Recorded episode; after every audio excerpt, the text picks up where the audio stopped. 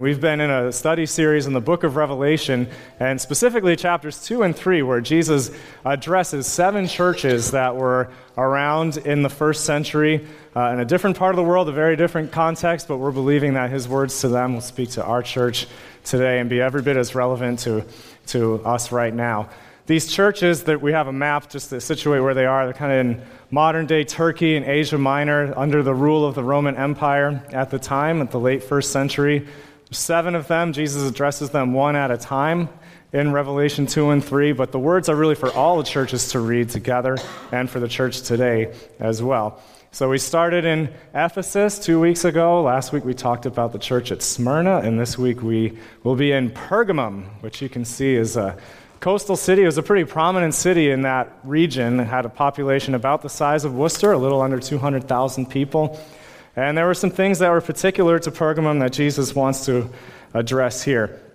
Um, so if you'll open up with me, we'll turn to Revelation chapter 2, pick up where we left off in verses, verse 12. Jesus says this To the angel of the church in Pergamum, write, These are the words of him who has the sharp, double edged sword. I know where you live, where Satan has his throne. Yet you remain true to my name. You did not renounce your faith in me, not even in the days of Antipas, my faithful witness, who was put to death in your city, where Satan lives. Nevertheless, I have a few things against you. There are some among you who hold to the teaching of Balaam, who taught Balak to entice the Israelites to sin, so that they ate food sacrificed to idols and committed sexual immorality. Likewise, you also have those who hold to the teaching of the Nicolaitans. Repent, therefore, otherwise I will come soon to you and will fight against you with the, war- with the sword of my mouth. Whoever has ears, let them hear what the Spirit says to the churches. To the one who is victorious, I will give some of the hidden manna.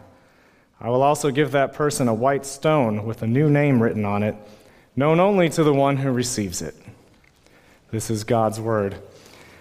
And if this is your first pass at this, it's probably a bit confusing. I know the first time I read Revelation as a young person, I did it all by myself with any, without any help from anyone, and it left me both terrified and deeply confused.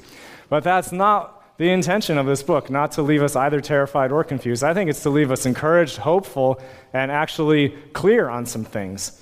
And, and it relates very much to our lives now. But I will spend a fair amount of time unpacking just what in the world is going on here. There's a lot of names, a lot of references, symbolism, things like that. So I'll talk some about the context and the backdrop just to help us understand what's being talked about, what's being said, and that way we can better understand how this might speak into our lives now. But really, Revelation was not meant to be scary or overly mysterious, and the message then is very much the same message now. The Jesus speaking then is the same Jesus speaking now. And what he has to say is basically whatever is going on, no matter what the context, Jesus is still in charge. And Jesus is still on his throne, and his kingdom is coming in full, and his kingdom is forever, like we sang earlier. It's the overarching message, and the context of the believers in Pergamum was really different from ours, but the message is very much the same. So let's dive in the context a little bit. So, the city of Pergamum, it's described here as the place where Satan lives. Imagine that as a label for your city. Like you, you tell people where you're from, and they say, Oh, I know that place. That's where Satan lives. Like, whoa. Yeah, no, shouldn't. And what, what is it about this place that earns it a label like that? And it's also described as the city where Satan has his throne. So, what is that? There are actually a lot of different theories about what, what that throne could be. What was Satan's throne that was in Pergamum? I'll, I'll just run through a few possibilities with you. One possibility that the most prominent and big structure in the whole city of Pergamum was a giant temple to Zeus, the Greek god Zeus, and that temple had a throne in it, from which it was said that Zeus ruled over the surrounding area. Uh, so that's one possibility. Another possibility is that Pergamum was a real center in the ancient world for emperor worship. It was common in the Roman Empire for people to actually worship the emperor as a god. This went back a long way Caesar Augustus declared himself to be Lord and Savior in his time. And by the time Revelation was written, it was actually becoming kind of state sponsored mandate that you have to worship the emperor as a god. So this was really widespread throughout the empire, but, but Pergamum was kind of a center of emperor worship. Augustus had built a temple there for himself, and, and people had been worshiping, worshiping the emperor there for a long time as Lord and Savior, um, when in fact those are titles reserved for Jesus. So that's another possibility. Another idea for Satan's throne, there was a Pergamum was a center for the cult of Asclepius Soter, which is a, a, another deity. There was a whole cult around this, this god. It was, uh, this means healer, savior. Healer, savior. This, this was kind of a, a cult of healing, of, of mysterious healing powers that would come from this particular deity. And, and Pergamum was the place where, where this had its, its most prominent temple. And in that temple, the biggest feature of it was a giant serpent. So some people think, oh, maybe that's where Satan has his throne. Another theory is that it's just kind of widespread idolatry altogether. That Pergamum was just a city where, where all these things were happening, uh, and tons of deities being worshipped as Lord and God and healer and Savior, apart from Jesus, who, who is the rightful owner of those titles. One other possibility of where Satan has his throne would actually be the judge's seat, the judge's bench in Pergamum. It refers here to the death of Antipas, a, a faithful witness who was martyred for his faith, for being faithful to Jesus. And, and people have been persecuted ever since the beginning of the church, suffered great things for their faith in Jesus. But by the, again, by the time Revelation was written, this was becoming state sponsored and reinforced through the powers that be, reinforced through the courts. And so Pergamum was a place where uh, Christians, in the, in the one place where they might have legal recourse and protection from persecution in the courts, that were actually sentencing and condemning them to execution. Um, so that was a way that Satan was powerfully at work against the church. So maybe just an unjust court system was Satan's throne. Or one other possibility is just F, all of the above. Could just, you know, the sum total of all these things just kind of make it a place that, that gets the city a label where Satan lives. Could be I'm not sure exactly what the, the throne of Satan being referred to here is, but it's important to know that all of these are possible because all of these were true of Pergamum. So to, to look at them gives us an idea what it was like there, what it might have been like to be a Christian there, what it might have been like to be associated with a church there in this place. It was tough. This was a tough place to be a follower of Jesus, to say the least. It was not easy to identify as a Christian in this city. And so this church is commended by Jesus for sticking it out. They've, they've not given up, they've not renounced their faith in Him, they've remained true to Him to an extent. They, they haven't just folded up shop. Maybe others would have said, This is too much, this is too hard. Like, forget this Christian thing, forget this church thing. We just can't do it. But this church hasn't done that. They haven't folded up shop, they haven't quit. And they're, they're continuing on, continuing to at least acknowledge some kind of faith in Jesus. And they're commended for that because it's tough. It's under some pretty adverse circumstances. And, and it's not kind of the way most people are, are living life there. Yet, Jesus has some words of warning for this church. Nevertheless, I have a few things against you. There's a strong warning for this church, even as they're continuing to stick it out. Um, I was trying to think of how to summarize the warning that Jesus gives in this passage, and I thought back to um, a conference I went to a couple of years ago, a global Christianity conference. And the main speaker there was a man from China who'd, who'd lived through many decades of, of persecution in that church. Pastor Tom referred last week to the Chinese church, which underwent tremendous persecution throughout the 20th century and beyond, but at the same time has seen unprecedented growth. Like it's been an explosion of growth and spreading the gospel there. And this speaker said something I'll never forget. He, he says, Look, persecution will never kill the church, but a diluted gospel will. Persecution will never kill the church. And you could see why he'd, he'd say that coming from his context in China. But he's, he was saying, you know, the greater threat is not anything external, not any external opposition to the church. The greatest threat to the health and vitality of the church is actually diluting the gospel. The message, the good news of Jesus that's at the foundation of what the church is and what it has to offer the world. If you dilute that, if you kind of subtract from it or add to it, then suddenly the church does lose its health and vitality and, and can die. We can't subtract from it or add to it. The good news that Jesus suffered, died, rose again, and is seated at the right hand of God and is coming again to, to judge the living and the dead, and his kingdom will have no end. We can't add to or subtract to that message, whether by downplaying our own need for being saved in the first place, or whether by adding other methods by which we could be saved or save ourselves, or by downplaying his lordship in different areas of our lives, by saying he's Lord but not actually living that way, or not letting him rule over some of our ways of thinking or being.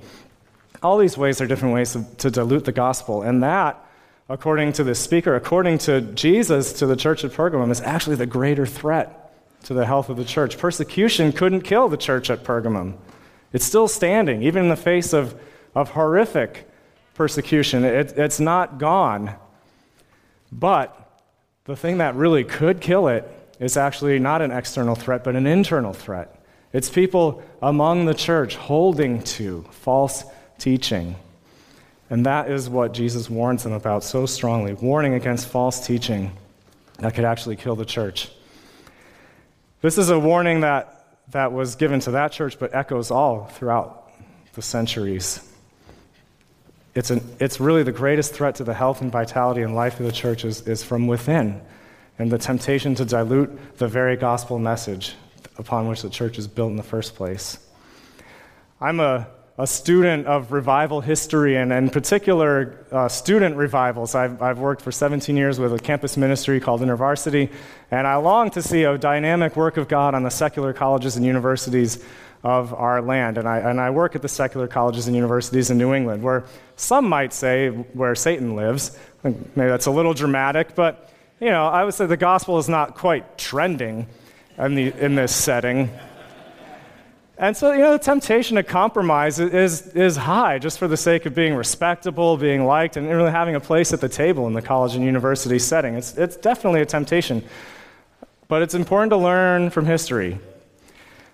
Did you know that in 1905 there was actually a massive revival among the colleges and universities of our country, starting in New England and all, all the way throughout the United States? A massive revival where scores of students came to faith in Jesus or had a childhood faith reawakened, where they repented of their sins and turned to Jesus. And there was a tremendous outward result of this of tons of young people giving their lives and their vocations to service in the kingdom of God in different ways.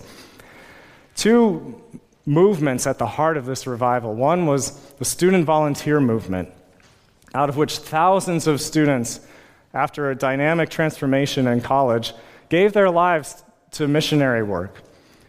Most people who've taken the gospel from the West into places that till then hadn't heard of it or translated in the Bible, the Bible into languages that had yet to have it in their language came out of the student volunteer movement. Thousands of young people mobilized to give their lives for service in God's kingdom. The other movement at the heart of the, the student revival was the YMCA. Believe it or not, the YMCA was a dynamic presence on college and university campuses, bringing the gospel, doing evangelism, and calling people to faith in Jesus, and universities all over the country. However, none of those things are still happening, neither of them. The student volunteer movement um, disappeared as quickly as it came. As a matter of fact, from its peak, the point where it was at its, its kind of highest involvement, it took only 20 years until the student volunteer movement didn't exist on campus anymore. And the YMCA, it took one decade uh, for them to go from 30,000 college students involved in YMCA Bible studies to 4,000. In one decade, rapid decline, and then soon after that, it just it doesn't exist on campus anymore. The Y is still doing awesome things in our city, I, I love the Y. I'm grateful for it every day. But as a positive force for evangelism and spiritual transformation on college campuses, just completely ceased to exist. And the reason was not persecution. It was not any outward hostility from the, the campuses themselves, but it was an internal thing, a willingness to compromise and to dilute the gospel. Because then, as now, the gospel is not exactly trending in the latest ideas of the enlightened modern thinking that was in vogue on campus. And, and these ministries were successful and they had a place at the table. They wanted to maintain the place at the table. So, kind of were tempted to just downplay certain things that the Bible teaches, downplay certain aspects of Christian faith. Yeah, like the miracles and stuff. I know that doesn't jive with the scientific mentality of the early 20th century, so they kind of downplay that stuff. Uh, really, for the sake of maintaining a place at the table, but ironically, they lost their place at the table altogether. And it wasn't opposition from the campus. They didn't draw any opposition from campus. I think they actually drew opposition from God because they were no longer standing on the gospel that they were sent to bring to campus. So I need to remember that in our own ministry now. Uh, even when it's thriving, it's not because we're any better than SVM or YMCA. Uh, as a matter of fact, we could easily, just as easily disappear from campus if we dilute the gospel. And this church could die in Pergamum. Jesus is serious. Like, I know you've held on. That's great. I commend you for it. But you've got to stop holding to these false teachings because that's the thing that could take you down.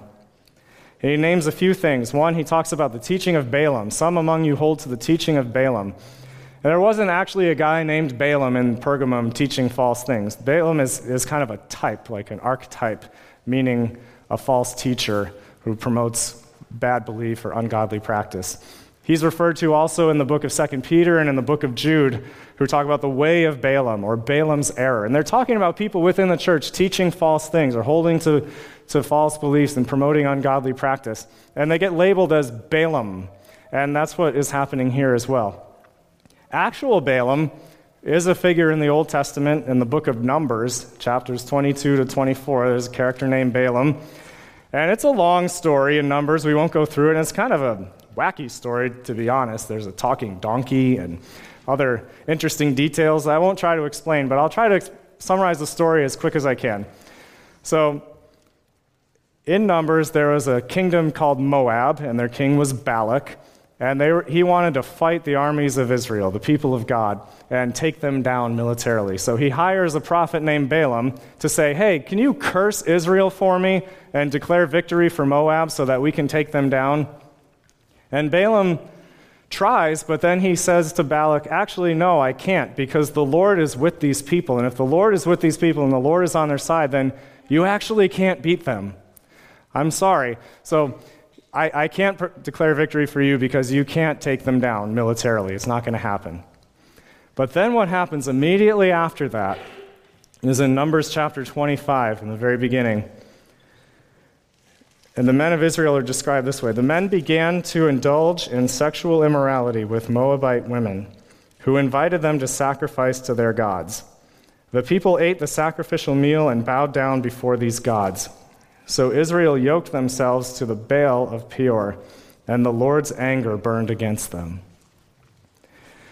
So, in Numbers, it was not an external threat that could take down the people of God. The Moabite army couldn't stand couldn't stand against them if God was on their side. But here's what could take them down sexual immorality and pagan worship, uh, uh, sacrificing to other gods. And the two really go hand in hand. One kind of leads to another, and, they, and they're very intertwined in the Old Testament. It begins with a form of sexual immorality, of stepping outside of the bounds that, that Jesus intends for our sexuality. And in this particular case, it's men who are part of the people of God who worship the Lord, who are getting involved, shall we say, with people who worship other gods. And God had clearly said, Don't do that. If you worship me, if you're part of my people, then don't, don't yoke yourself to people who worship other gods, because sure enough, they're going to get you to worship those other gods too. And sure enough, that's what happens. These relationships lead people into you know, bailing on God and, and worshiping Baal instead. And this becomes a real thorn in the side of the people of God for centuries to come. The worship of Baal continues to eat away at their spiritual health and vitality. And the worship of Baal leads them even further into sexual immorality because the temple rites that would take place the, around the worship of Baal were oftentimes sexual in nature with cult prostitution and things like that. And that just led people further away from the Lord and for his intentions for them. So it's a cycle that kept perpetuating itself. And that was true then, and it was true in Pergamum. Some of the false teaching, the teaching uh, that labeled Balaam's teaching, was leading people in, in these exact ways. There were so many feasts and celebrations in Pergamum devoted to other gods and the worship of other gods. And a lot of that had, had sexual overtones to it as well. And these were particular temptations for the church in Pergamum to you know, hold on to the naming the name of Jesus and identifying as part of the church, but to still take part in some of these idol worshiping feasts, take part in some of the fun, take part in some of the sexual practices of the culture around them. And Jesus is warning them, like, that is the thing that, that is really a threat to you right now. Don't do it. Don't hold to the teaching of Balaam. You can imagine the temptation, like, oh, but it's, come on, it's hard enough being a Christian in Pergamum. No one else is doing this. Like, at least we're going to church. At least we're talking about Jesus. Like, can't we still have a little idol feast over here? Can't we indulge in a little sexual immorality over there? I mean, no one else is even doing any of the good stuff we're doing. Like, can't we hold on to this? And, and Jesus says, no. Don't hold on to that. And don't hold, some of you also are holding to the teaching of the Nicolaitans. And this was a particular false teaching that was prevalent in the early church. You could basically summarize it this way that, that the grace and forgiveness of God offered a license for immorality. Like, it's not that bad if you, if you sin because God forgives sin. And, and so, like, go ahead. As a matter of fact, maybe if you sin more, it brings more glory to God because He has more sin to forgive. And that makes Him look good. Like you've been forgiven, and, and God will forgive you. You don't have to worry because He's such a gracious and forgiving God. So go ahead and do what you want and know that He'll forgive you. That is a diluted gospel. It's got an element of the true gospel in it. Yeah, God is gracious. Yeah, God forgives sins.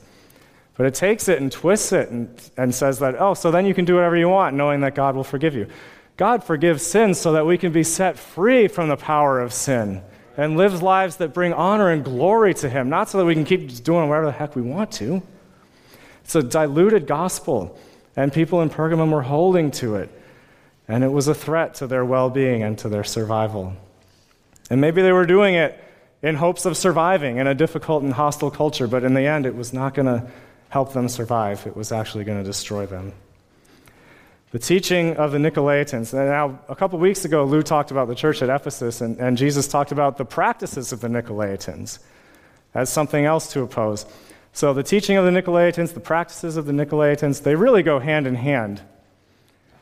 They really go hand in hand. Our, our teaching and our practice, the teaching that we receive, the teaching that we sit under and allow to inform our lives, has absolutely practical implications. It's not just head stuff or what we think or what we believe, but allowing ourselves to be taught in certain ways has practical outcomes for how we live. Our beliefs and our behavior go hand in hand. And so that's why Jesus is, is so intent on, on correcting their beliefs and their teaching, because our beliefs and our teaching aren't just intellectual things, but they have real implications for how we live, how we practice, how we treat one another. Belief and practice, belief and behavior, they go hand in hand. Whatever we sit under and allow to shape and form us has practical outcomes in how we live. And there's no better way to, to really know what we believe than to look at how we behave. We may say we believe in forgiveness, but if we hold on to a grudge and there's someone that we're refusing to, to forgive, then, well, maybe we don't believe in forgiveness as much as we say. We may say we believe all people are created in the image of God, but there are particular people or individuals or categories of people that we think are inferior to us in our way of doing things, then we really don't actually believe that all people are made in the image of God. We may say we believe Jesus is Lord and King, but if we refuse to submit to his direction and his leadership in any area of our lives, then well, I don't know, do we really actually believe that? So our beliefs and our behavior are actually one kind of package deal. And so Jesus is very concerned for having a, a, a right view, a right understanding, a right concern for truth and good teaching. Don't hold to the teaching of the Balaams, the Nicolaitans. Don't do it. I think the key word here is hold to. Hold to is the word. There are some who hold to the teachings of these false, these false teachers. That's the important thing here. So, a concern for truth is not just about being like doctrine police or splitting hairs theologically or, or, things like that. And we certainly can't have a concern for truth without love. Lou helpfully reminded us a couple weeks ago the centrality of love in the Christian life. That, like to have truth and uh, concern for truth and to speak truth without love is not helpful at all. But on the flip side, to really love somebody, to really love a church, we've got to have concern for the truth. To really love and care for a church. And I'll tell you, I love this church. I love this church more than I could say. And I can speak for Pastor Tom and the other leaders when I say, We love you. We love you so much. It's incumbent upon us to be concerned for the truth and to not shy away from teaching the fullness of the gospel and to not dilute the gospel. And you can count on us to be committed to that as best we can. Because we love you. But this isn't actually addressed to the leaders. This is addressed to the church as a whole. There are some among you, there are those among you who hold to these teachings and these practices. This, this concerns everybody. And again, it's not that we become doctrine police or go on witch hunts or things like that. And it's not even about accumulating more knowledge, but I think it's actually about a posture. Concern for the truth is, is a posture. And again, this verb, hold to, is really key here. The Greek verb is krateo, which means to kind of continue to hold on to, to insist on holding on to, to refuse to let go. Try to illustrate what this verb looks like in practice. Imagine households across America where there are young kids with electronic devices, say a, a tablet. And there are times when a parent, a good, loving parent, needs to say, All right, time to give up the tablet. It's time to do something else now, go to bed or do an active thing. Like, time to be done. Uh, in an ideal world, child hands over the tablet. Like, okay, here you go. Or maybe with some reluctance or some sadness, like, oh, I was just about to beat level 10, but you know, I, I recognize your authority as the parent and that you know best and that you love me, so, so here, either way. But when things, when things go bad, it's when the, the request for the tablet causes the little fingers to actually tighten their grip on the device and krateo it, to say, no, you can't have this, and I'm not giving it up. The longer this goes on, is that's when we have problems. Because we're getting the tablet one way or the other, but it goes a whole lot better when you just hand it over with open hands rather than krateo the device. And people were holding to these teachings in Pergamum. It's not a case of they just didn't know any better, they're ignorant, no one had really taught them, but I think it was a case of, you know, the words of Jesus were coming to them and, and a kind of a steadfast refusal to let go of the things that they needed to let go of, holding to these teachings. So it, it's really a posture. It's not about knowing everything. Not everybody here has to have a master's degree in theology. It's not about accumulating more and more knowledge to have a concern for the truth. It's about a posture of letting the truth speak to you in a way that is, is open handed. Some of you are just beginning to get to know what the Bible says. And you can practice this by just simply having a posture of open handedness. When, when the words of Jesus come to you and speak to you, to say, okay, have your way. When the words of Jesus demand you change your way of thinking, change your way of behavior, give up a certain habit or practice or idea, maybe one you've had for a long time, when it comes to you with that kind of demand, to, to not hold on and say, no, you can't have this, but to say, okay, even if it's hard, and even if it is with some sadness or, or reluctance, to know and to trust in the good and loving authority of God who is asking this of you. Some of you are really familiar with Jesus' word. You've been studying it for decades and decades. You know it inside and out, but this still is a posture you need to have because His Word will continue to ask of you obedience and faith, letting go of things, letting go of your long standing beliefs that are contrary to His Word, letting go of practices and attitudes. And we still need to, no matter how much we know, have this posture of open hands rather than holding on. Jesus invites this church to let go. And more specifically, he actually commands this church to repent if we're honest. Repent, therefore, or I will soon come to you and will fight against them with the sword of my mouth. So this isn't just a suggestion. Like, you know, that, that's Nicolaitan teaching. It's not that great. I wish you wouldn't read that stuff. This is, look, if you don't let go of this stuff and, and stop holding on to these false beliefs, I'm going to come and fight you. Wow. I mean, this is, this is serious. This is this is no small thing. And, it, and if Jesus is against us, it doesn't matter who else is for us or against us. Like, we're not going to last. We're going to have to give up the tablet at one point or another. It'd go a whole lot better if we do it now. All things are going to have to submit to the authority of Jesus and his word eventually. And this call to repent is a call to submit to Jesus and his word now. Submit to the authority of Jesus and his word now. He talks about this sword. I'm going to come and fight against you with the sword of my mouth. He introduces himself as the one who has the sharp, double edged sword. A sword in Roman times was the symbol of authority. The sword of Rome was the ultimate authority figure in people's lives. And Jesus is saying here, I'm the one who holds the sword. I'm the one with the true and real authority over life and death and everything. And the sword here also refers to his word specifically. Hebrews 4 refers to the word of God as a sharp, double edged sword. Ephesians 6 refers to the word of God as a sword. And here it's the sword of my mouth to make it really clear that the authority of Jesus is in his word, in what he says is right, what he says to be true. His word is authority. And we're all going to submit to the authority of his word. All things will eventually.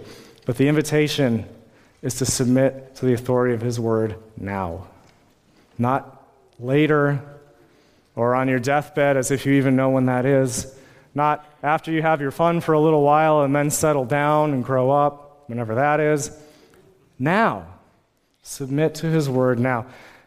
And again, it's not about how much you know necessarily, but when you read Jesus' word, when he calls you to act in obedience and faith, when he wants to correct our way of thinking, our attitudes, our behaviors, our habits, to respond with open hands rather than holding on tighter.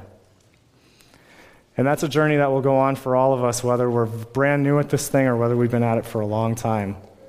When I first came to faith, there were certainly things I needed to let go of from the way I'd been living life and the way I'd been approaching life.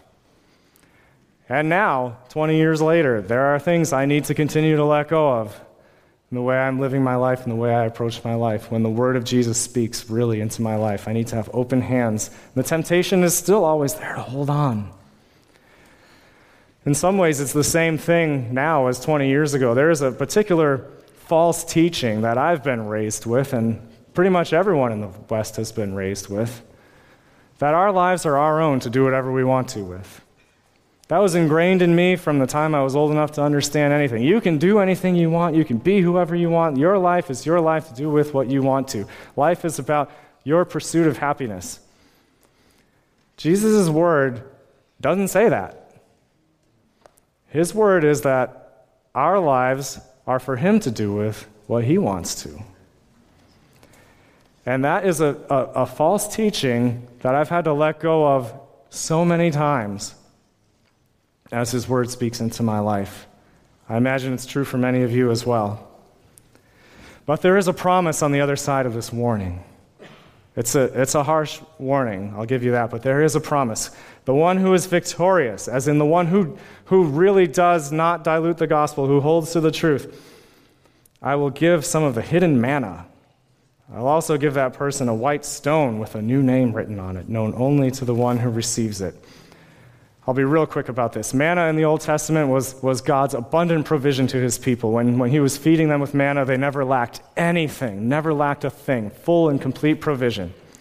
A white stone meant many things in that culture, but one thing was a wedding invitation. People would get invitations to really special and prominent events with their name engraved on a white stone, a personalized invitation. And so the invitation for the church at Pergamum is don't settle for these idolatrous feasts that everyone around you is having. Take your invitation that I'm giving you, your personal invitation with a, with a name on it on a white stone, to an everlasting, abundant feast in the kingdom of God. You may be, feel like you're missing out right now when everyone around you is taking part in these feasts, honoring these different gods and, and, involving these different practices. But you're not going to miss out on the one feast and the one celebration that really matters. There's actually an invitation on it with, with your name on it. Or with God's name on it. Nobody really knows. It could be a name God gives us, a new name that we've never heard before, or it could be a name of God that, that reflects the level of knowledge and intimacy with Him that we've yet to understand or experience. Either way, there is a deep invitation to intimacy with God forever at the one feast and the one invitation that counts more than any other one, where we'll never lack anything. And we'll never actually miss out on anything, no matter what we feel like we might be missing out on in the short term. It's a beautiful promise to this church. Don't worry about what you might miss out on now. Keep your hands open before me. I will provide for you in every way and forever. So I want to invite us now to respond to Jesus with some open hands. His word, both revealed here, written in Scripture, and, and spoken into our lives today, will always call us to let go of something. Certain ideologies, belief systems, practices, desire for approval, particular behaviors or habits that maybe are popular but are ultimately destructive to the people of God. He's inviting you to have open hands in the face of His Word. When His Word comes to us, will we hold on tighter to what we're clinging to, or will we open up and submit to His loving and gracious authority? So I'd invite you to actually close your eyes and pray with me.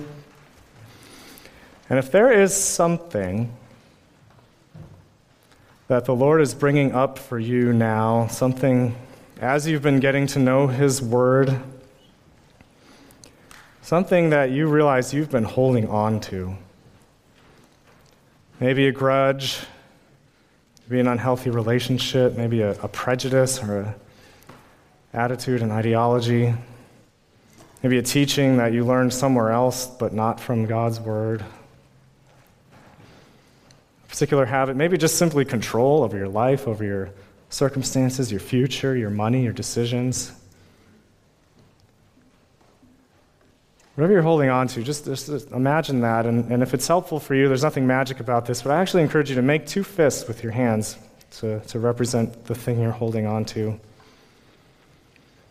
And if you're willing to let Jesus have his way, and you're willing to let his word correct you today, and to let go of that thinking, of that practice, that thing He's inviting you to let go of, to actually open up your hands to Him and to receive what He has for you instead. Let me pray for you. Lord, um, I thank you so much for this church that you love. That you love so much that you're willing to tell us the truth I pray, Lord, that as we hear the truth in your word, both today and, and as we go from here in the rest of our days, that we would trust you as a gracious and loving authority figure in our lives who, who truly does hold the power and authority over all things, over life and death, but who truly does love us and have our best in mind. I pray we'd have a right picture of you so we could gladly hand over the things you ask us to hand over even if we really like them, help us to trust you, to trust that you know best, and to, to submit to your right and good authority in our lives. I pray, Lord, for anyone here who is letting go, who, who is inviting you to just take something now that you're asking of them, to change their minds, to change a way of thinking, a way of being. That, Lord, you would um, fill them with your Spirit, that you would continue to make your word beautiful in our lives, and that we would submit to it. And protect this church, Lord. Lord, we love what you're doing here. And if there's anything that we are holding to that would get in the way of what you want to do in and through us, we invite you to bring that up. And we ask that you would keep our hands open before you that we could be all you want us to be for now, for our city, and forever. In Jesus' name, amen.